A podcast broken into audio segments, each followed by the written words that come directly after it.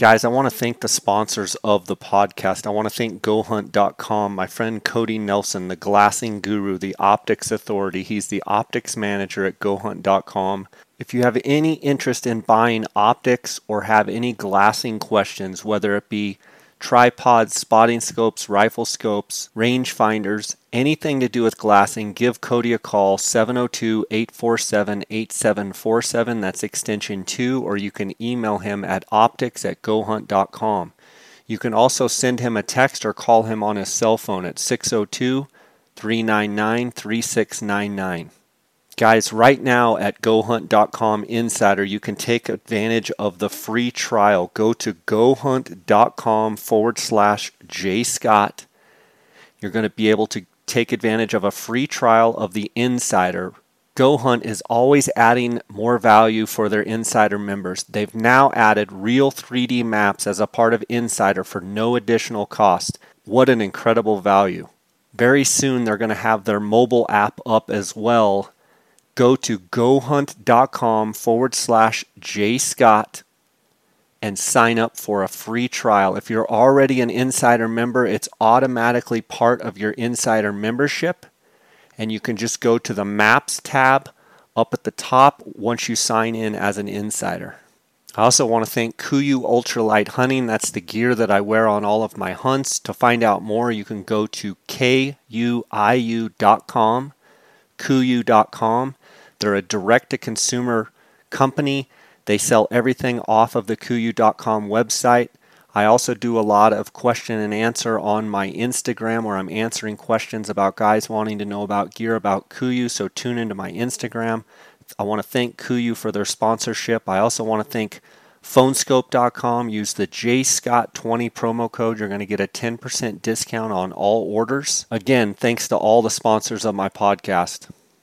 Guys, welcome to the J Scott Outdoors podcast. I've got Chris Geikema of Compass West Outfitters on the line.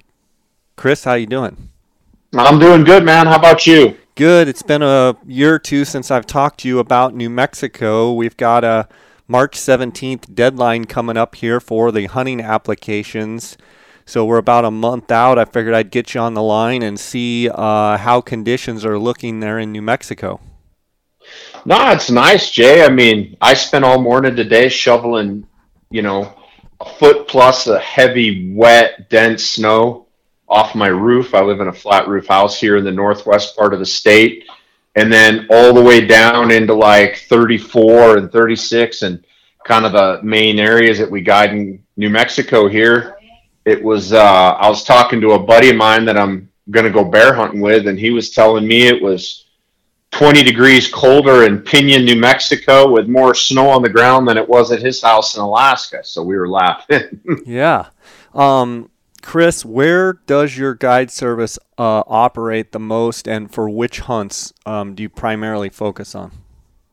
I mean, we do statewide really anymore, Jay. We're stuck kind of chasing permits a little bit.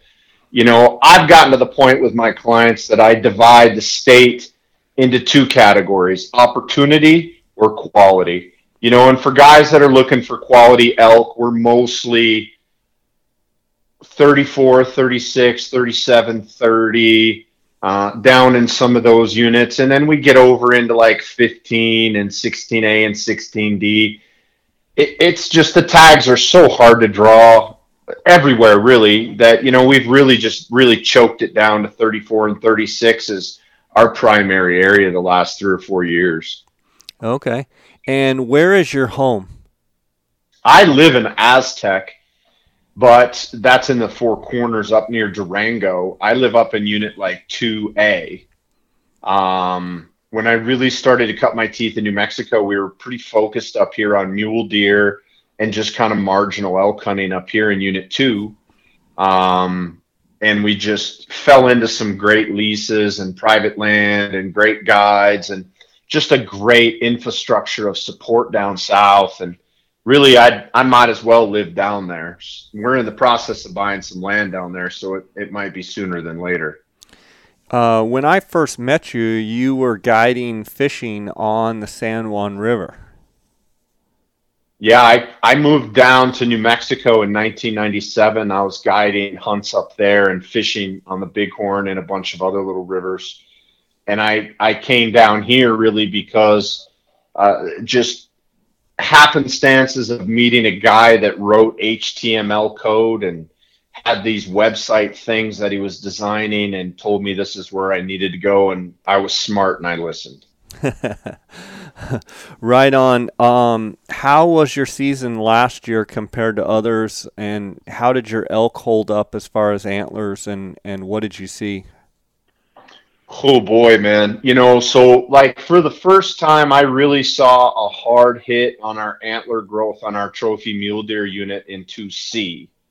That was a shocker, I think, to all of us. We always kind of assumed the bitter brush and the mahogany had squeaked them through, but they took a hit. Uh, my elk, we had a exceptional horn growth year, I think, overall.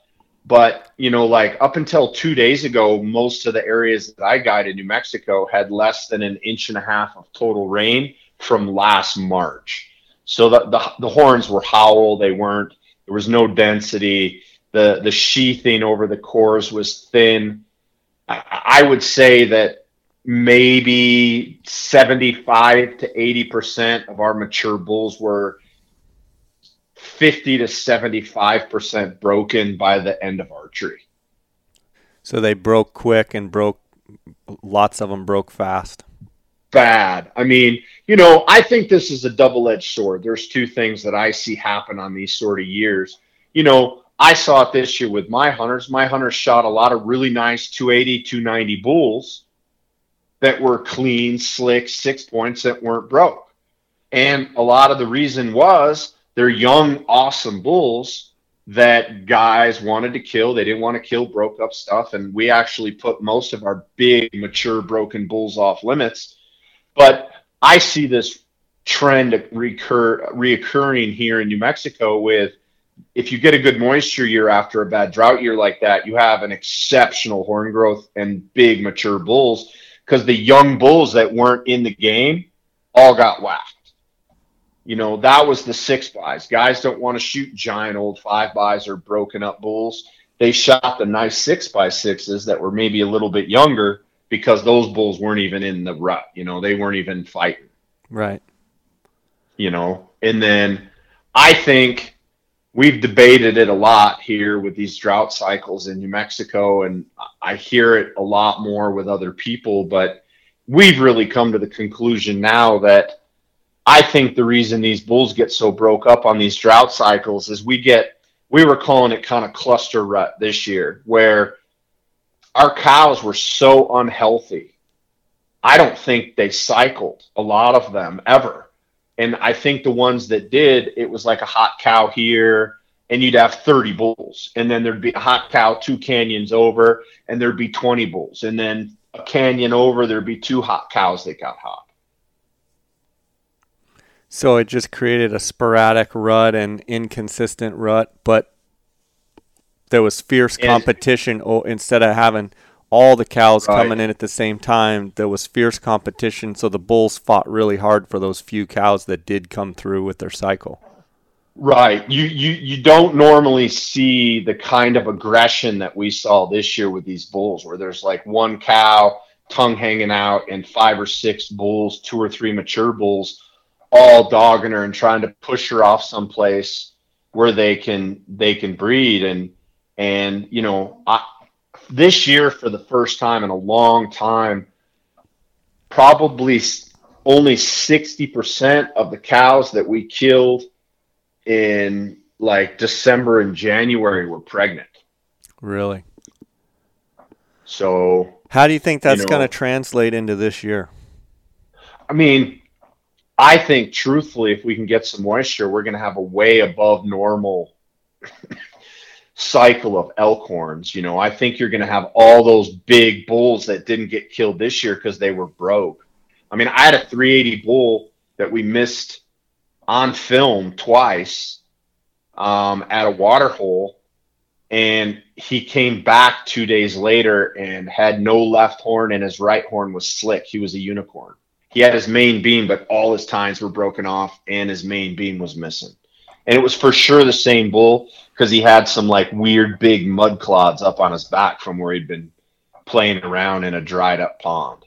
Wow. I think this year we're going to kill some big bulls, man. I mean, if we can get some rain, this is just, this is, you know, this is awesome moisture for for all the ranchers and everybody else involved in what's happening here in the Southwest. You know. So New Mexico has outfitter pool, and then they have a regular draw, and then there's landowner tags.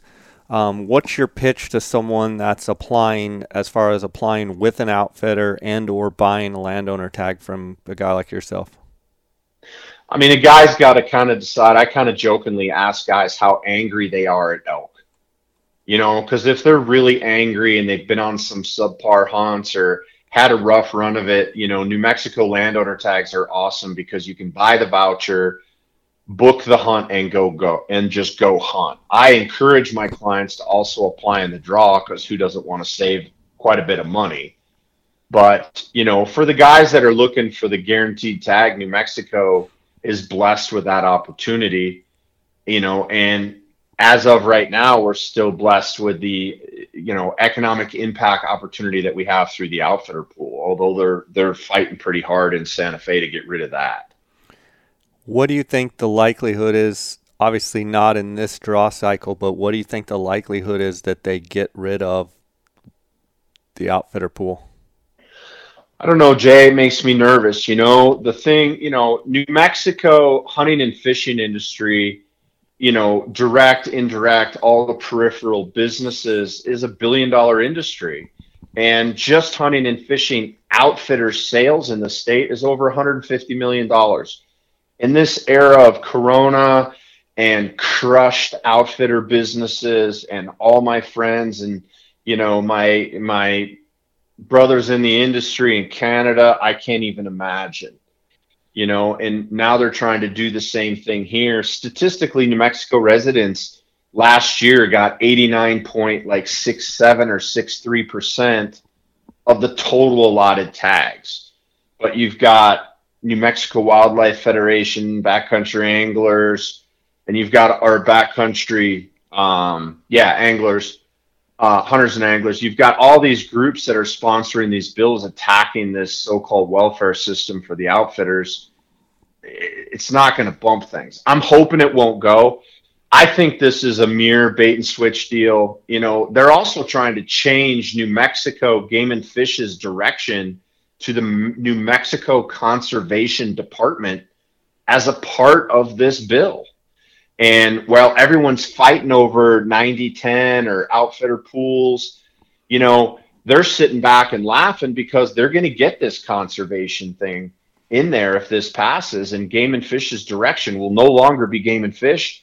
You know, they're going to be having to deal with, you know, some sort of little, you know, the jumping mouse that lives in the Sacramento mountains and some red footed salamander and everything else. It's a pretty ugly, scary bill how far along is the bill, or where is it now? What stat? What stage is it at? It's it hasn't gone to the floor yet. Um, there's a trapping bill I think that dropped today.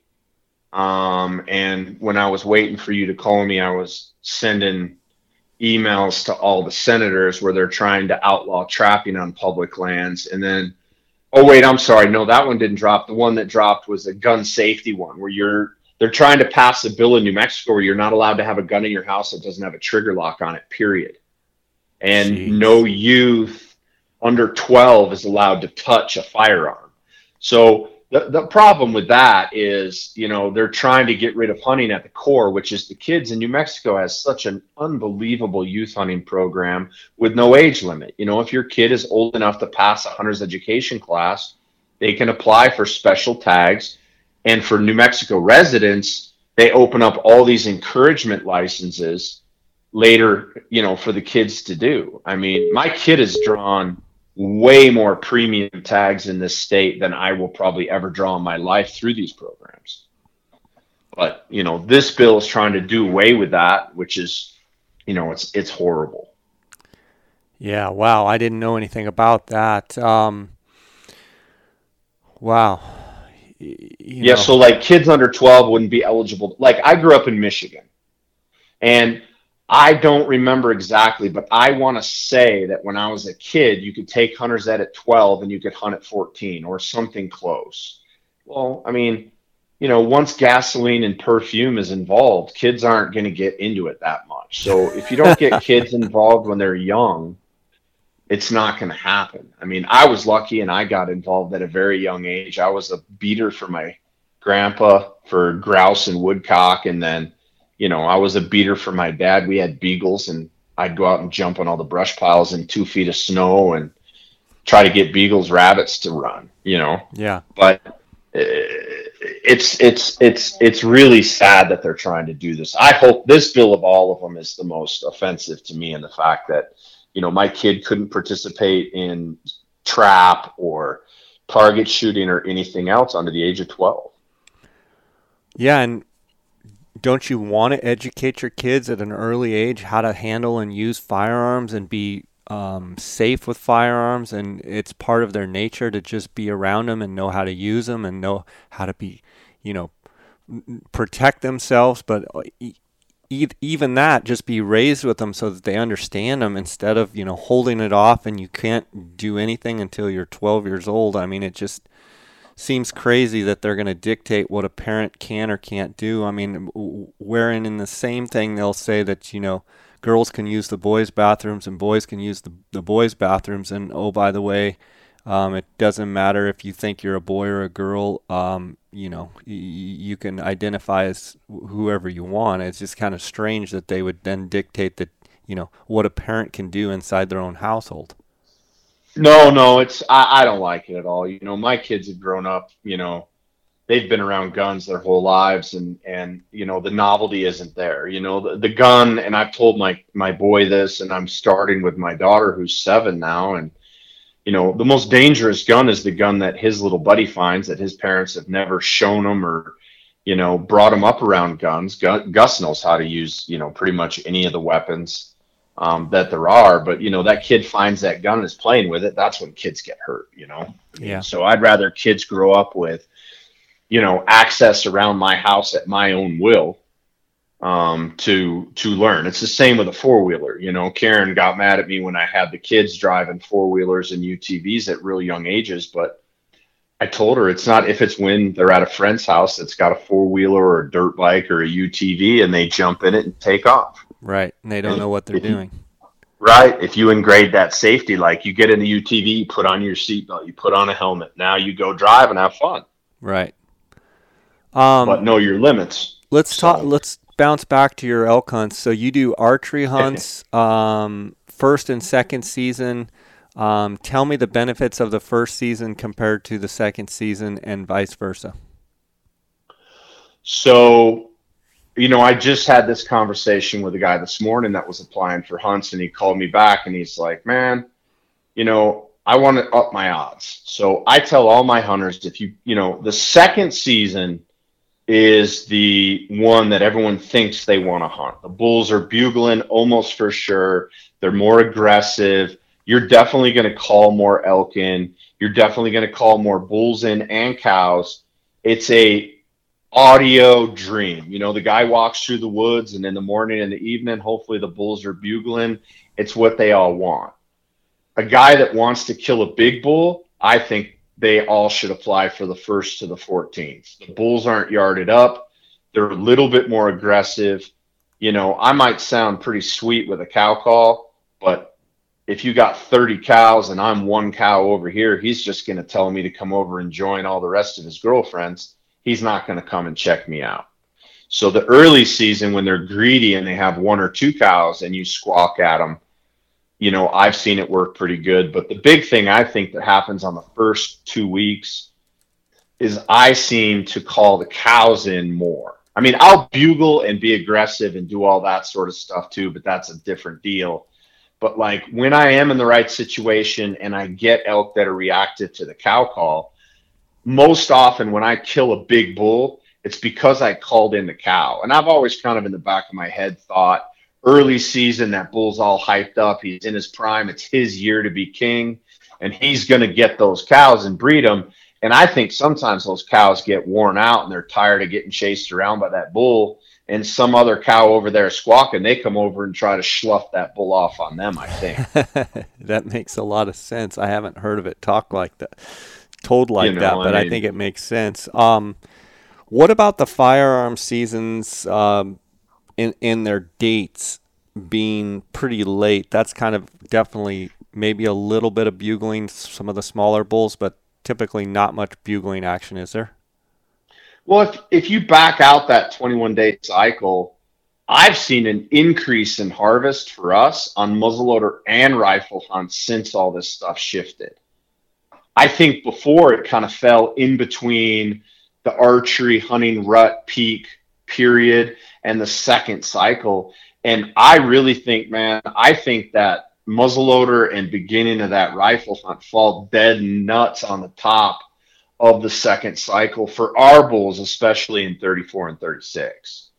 You know, those bulls seem they're not the big bulls aren't super aggressively calling, but they're sure still poking around a little bit, especially on that hunt. Um, I didn't see that before when those hunts were a week earlier. You know, when the like our youth hunt this year fell on the 10th, and I honestly think, and weather had a lot to do with it this year, but I really think that there was, you know, some bigger bulls killed and a little bit more bugling activity on the rifle hunt, the general rifle, two weeks after the youth hunt than there was on the youth hunt. Interesting. Very interesting for sure. Um, which unit do you feel has more quality bulls, 34 or 36? 36 has probably one of the highest populations of nice elk in the state. I, I, really don't think there's any place in New Mexico I've hunted with as many quality elk as there is there. I tell guys all the time 320 is probably getting into your top end, but just like Unit 2B, someone's always going to kill a 340, 350 bull in there. There'll always be a few that got away and you know with the Mescalero Indians right there too, you know you've always going to end up with a few bulls that squeak off the res and end up getting getting taken on the general tags. I think 34 has a better top end quality, but as a rule, I think I think my hunters, um, I think my hunters end up with a little bit lower average in 34 than they do in 36 because of the perceived possibility of that better end bull. So when you think there's 350 bulls are better in the unit, or we know there are, and we tell clients that there are, guys are less likely to shoot those 310, 320 bulls that they probably should shoot if they want to kill a bull. Right. So they end up day four, day five starting to panic and they just shoot a decent bull. And, you know, that's just part of the cycle. But you know, I tell guys in 36, the first bull you see over 300, you should shoot. Interesting. You know, and, and unless you've killed a lot of elk and you're really looking for something bigger. Sure. Uh, let's talk a little bit about your mule deer. Um, you talk about 2A, 2B, 2C. Which one of those do you think is the the best unit for mule deer? I don't talk about 2A or 2B at all anymore. It's ruined in my opinion. I hate to say that, man. 2B is an opportunity hunt. Last two years, I've killed consistently nicer average deer on general 100% outfitter pool draw hunts in the state than I have in um, 2B. You know, it's it's it's almost like 34. People come in with this, you know, they think they're going to shoot 180, 190 inch deer because they got two B tags, but chances are they're not. Some guys are for sure, but you know, last year was the first time in a long time I didn't draw and I barely put a single hunter in for 2B. talk about 2C. 2C is epic. Throw in, try, beat the odds.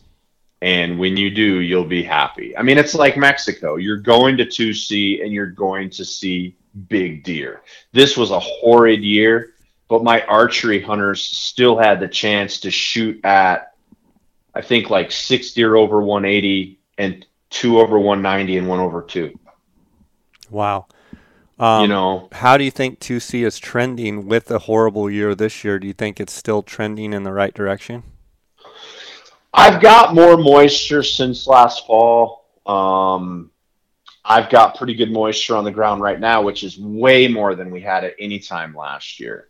I think we'll be okay. I still saw big deer. I just didn't have that wow factor, you know, and my buddies that were out there hunting didn't have that wow. Now, one of the raffle tag guys shot a 226. Um, actually, we had a youth hunter miss that that buck three times. Um, and then he got shot by one of the raffle guys. And then we had, um, you know, a handful of 200 inch bucks here and there that we saw. So uh, those big deer are still there. I just think they just had a bad growth cycle. So I think you'll see it bounce right back if we can get some moisture. What seasons do you like there in 2C? Any of them.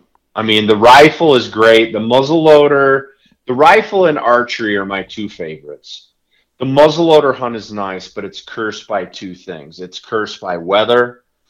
Um, if it's hot, dry, miserable, um, you know, and the other thing is, is I'm double checking the calendar right now, but I think, I think the full moon. I want to say the full. I don't know where I put my moon chart. Um, I think the full moon in September this year is the 20th. So, and the October 6th is the new moon. So you got a little better moon phase this year. Last year it was full moon and it was like 90 degrees every day with no rain. That's an old school New Mexico, old Mexico style hunt where you can track them in the sand. You can utilize that if you get any level of moisture. You know, this I, that hunt is good, but it's my third choice probably as far as preference of what I would want to do. Okay. Um, do you do any of the Barbary sheep or oryx or any of those hunts? I mean, I do quite a bit of stuff in 29 and 30. It's gotten harder for me. Uh, 29 and 30 is a great hunt with a ton of public land for your average guy that's looking for the hunt, that's the one you want to apply for. The 34, uh, 36, 37, that is not the one you want to apply for. Now, you'll probably draw that one, but the 29 and 30 is a phenomenal public land trophy Barbary sheep hunt. We kill good rams. I got a buddy that's an outfitter um, in New Mexico. His client killed a 34 this year down in there. We killed two over 30. Um, I have a big place in Texas too, so I, I have a hard time really pushing clients real hard at a comparable priced hunt in New Mexico when they can just go over the counter in Texas. So you you and, do and OTC Texas um, ad hunts? Yeah. Is yeah, that a good a big deal for you? I like it, man. You know, I love Texas. It's a great place, and and this particular ranch has just been a godsend to us. You know, it's it's sixty five thousand acres, and we we take eight rams a year, uh, maximum, and you know it's a fifty six dollar tag. You walk into Walmart or Cabela's and El Paso, buy a tag, and drive down to the ranch. Wow. Um, you know, we've done really well. We've averaged a little over 31 inches this year on that place. Uh, we killed two over 33. Um, you know, but you know, for for your average guy that's looking for a good off-season experience, those Barbary sheep hunt, hunts are frustrating in New Mexico, but they are cool, cool critters to hunt, man. Have Have you killed one? No, I haven't. I've never even been after them. Oh well, you know, in New Mexico, in the 10% outfitter pool, your draws go up quite a bit. You should consider that for this year's applications. It's like 30, 30% chance of drawing, isn't it? I think so on some of the hunts. Yeah. There's but a so you do Texas, so you you just have guaranteed tags. That's got to be pretty sweet for you. Yeah, I fill it up after the draw. We kind of sit on that. I mean, right now we're half full because it's all repeat guys, but you know, we what we do is we kind of sit on that and then when the draw posts in new mexico you know we fill those in with as opportunity hunts for just we've expanded what we do in order to keep people engaged in what we have to offer. You know, it's the draws have gotten tough and and frankly, man, I think this year we're going to see a huge spike in um, applications. You know, because like I was supposed to hunt Arctic red last year, and that got pushed to this year. And I haven't talked to Tavis yet, but at this point, I'm going to give this year 15%. Yeah, I don't even give it that much. Yeah. So, like, I don't even know what to do. But I mean, I know that that is going to affect the pressure on these draws in the States. I mean, you could see it on the raffle tags for, you know, all the stuff that's happened so far. Yeah, for sure. You know, people are looking for for those those those fillers, you know. And I got buddies in Alaska that said they're like three years out now, you know, and and you know this isn't going to be a one year deal. This is going to be a ripple effect for years because you know guys like Tavis who are usually a year or two out anyways. Now he's got two years of bottleneck, and that's depending on who survives this whole mess. Yeah, and I think it's gonna the price is gonna go through the roof too. Oh yeah, no, no, you're going to see that with New Mexico landowner tags. Yeah you know, especially if these groups force these agendas on people and get these 90-10 splits, which I don't think is fair. I think I think George had it right back in the day when he fought Arizona for, you know, for fair non-resident quotas. You know, I mean, there's there's a point to that where I hate to say it, but when you look at these states like Nevada and New Mexico that have such high levels of federal land, you know, it's hard for me to, you know, how do I how do you justify federal land being you know 90% to the people? I get it that i live here and everything else and i benefit from it but you know states like nevada that have extraordinarily high non-resident or high federal lands and low you know low non-resident quotas but i mean that's a whole another war i guess. Yeah. Um Chris, I want to give you a chance to let the listeners know um, how to reach out to you, chat with you more, how to follow you, um, your different uh, websites or uh, social media. Um, would you do that? And I'll also link it up in the show notes. Um, so, would you do that for me? Sure.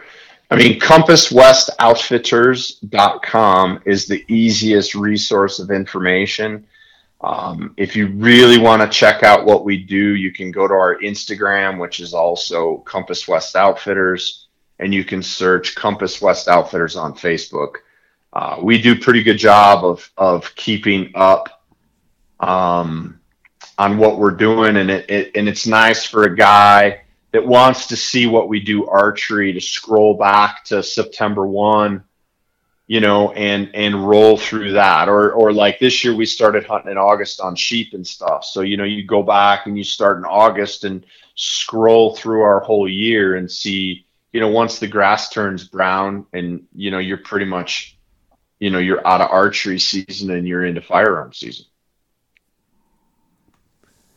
Well, um, it's always great having you on the podcast. Have you been you've been so busy with hunting? Have you, did you get out and fish at all?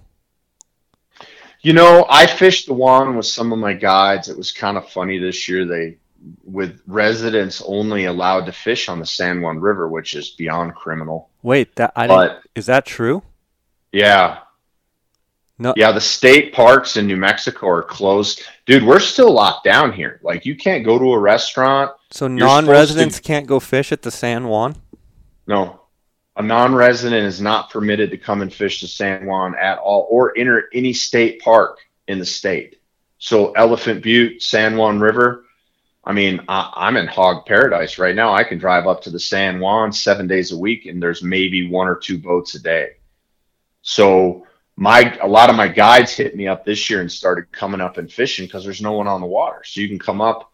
You know, the middle of July over Fourth of July weekend, and there's a handful of personal floaters. And did it you know, kill the guide biz- companies there? Oh, it's destroying them. I mean, you know, you know, I'm I'm in I'm getting ready right now. My boy is old enough to start figuring out a little of that stuff, and just to kind of try to help some of those guys, I'm going to book a few one day wade trips with some of my buddies that guide up there and let them take my kid and and give him some real nice one-on-one instruction, not with a basis on fishing, but on a basis on education. But yeah, man, it's rough, dude. I mean, the, the, the San Juan River for this entire year has been closed to non-residents. The only I people allowed that. to go there. Yeah, it's crazy. It's crazy. And you know, sportsmen is take it food only. The hotels are at 25%. They have to have a 24-hour period of sanitation between guests. So, you know, a little tiny hotel, I don't even think Abe's opened this year. Oh my goodness. Yeah, man, it's crazy. I mean, you know, restaurants are still closed.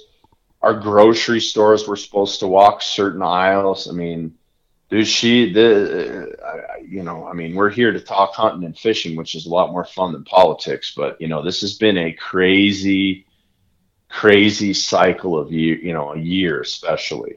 Wow. But think, I mean, when they do open it up, when you, if you come down here, hit me up and I bet you the You fishing know, will be good. Oh, dude, these fish, the the San Juan right now is where it was in the early 90s before it got hammered into the ground. Really? So the oh, quality of fish and the health of the fish and numbers of fish. Through the roof on all counts. I mean, it's back. I fished it this summer a couple of times, and I remember when I moved here in 1997, and that was kind of at the tail end of the real glory days of the San Juan. But when I moved here in 97, it was unreal. And it's like that again. Like, I mean, you're catching multiple 18 to 22 inch fish. They're fat, they're healthy, they fight. You know, it's it's a really remarkable change. And that's not just from the lack of pressure. That's been a progressive change the last couple of years here on the San Juan. Interesting. Wow. Okay, well, I'll have to think about that uh, if they ever lift those re- uh, restrictions. Um, Chris, it's always great having you on the podcast. Uh, thanks for coming on. Uh, we'll be chatting at you down the road here, and uh, I'll link up uh, your contact info in the show notes. Uh, and just thanks for sharing with us, okay? Yeah, for sure, Jay. And if you get close, as you get closer to Colorado, hit me up. We picked up some new permits area up there too. Awesome. Awesome. All right, Have buddy. day, God man. bless.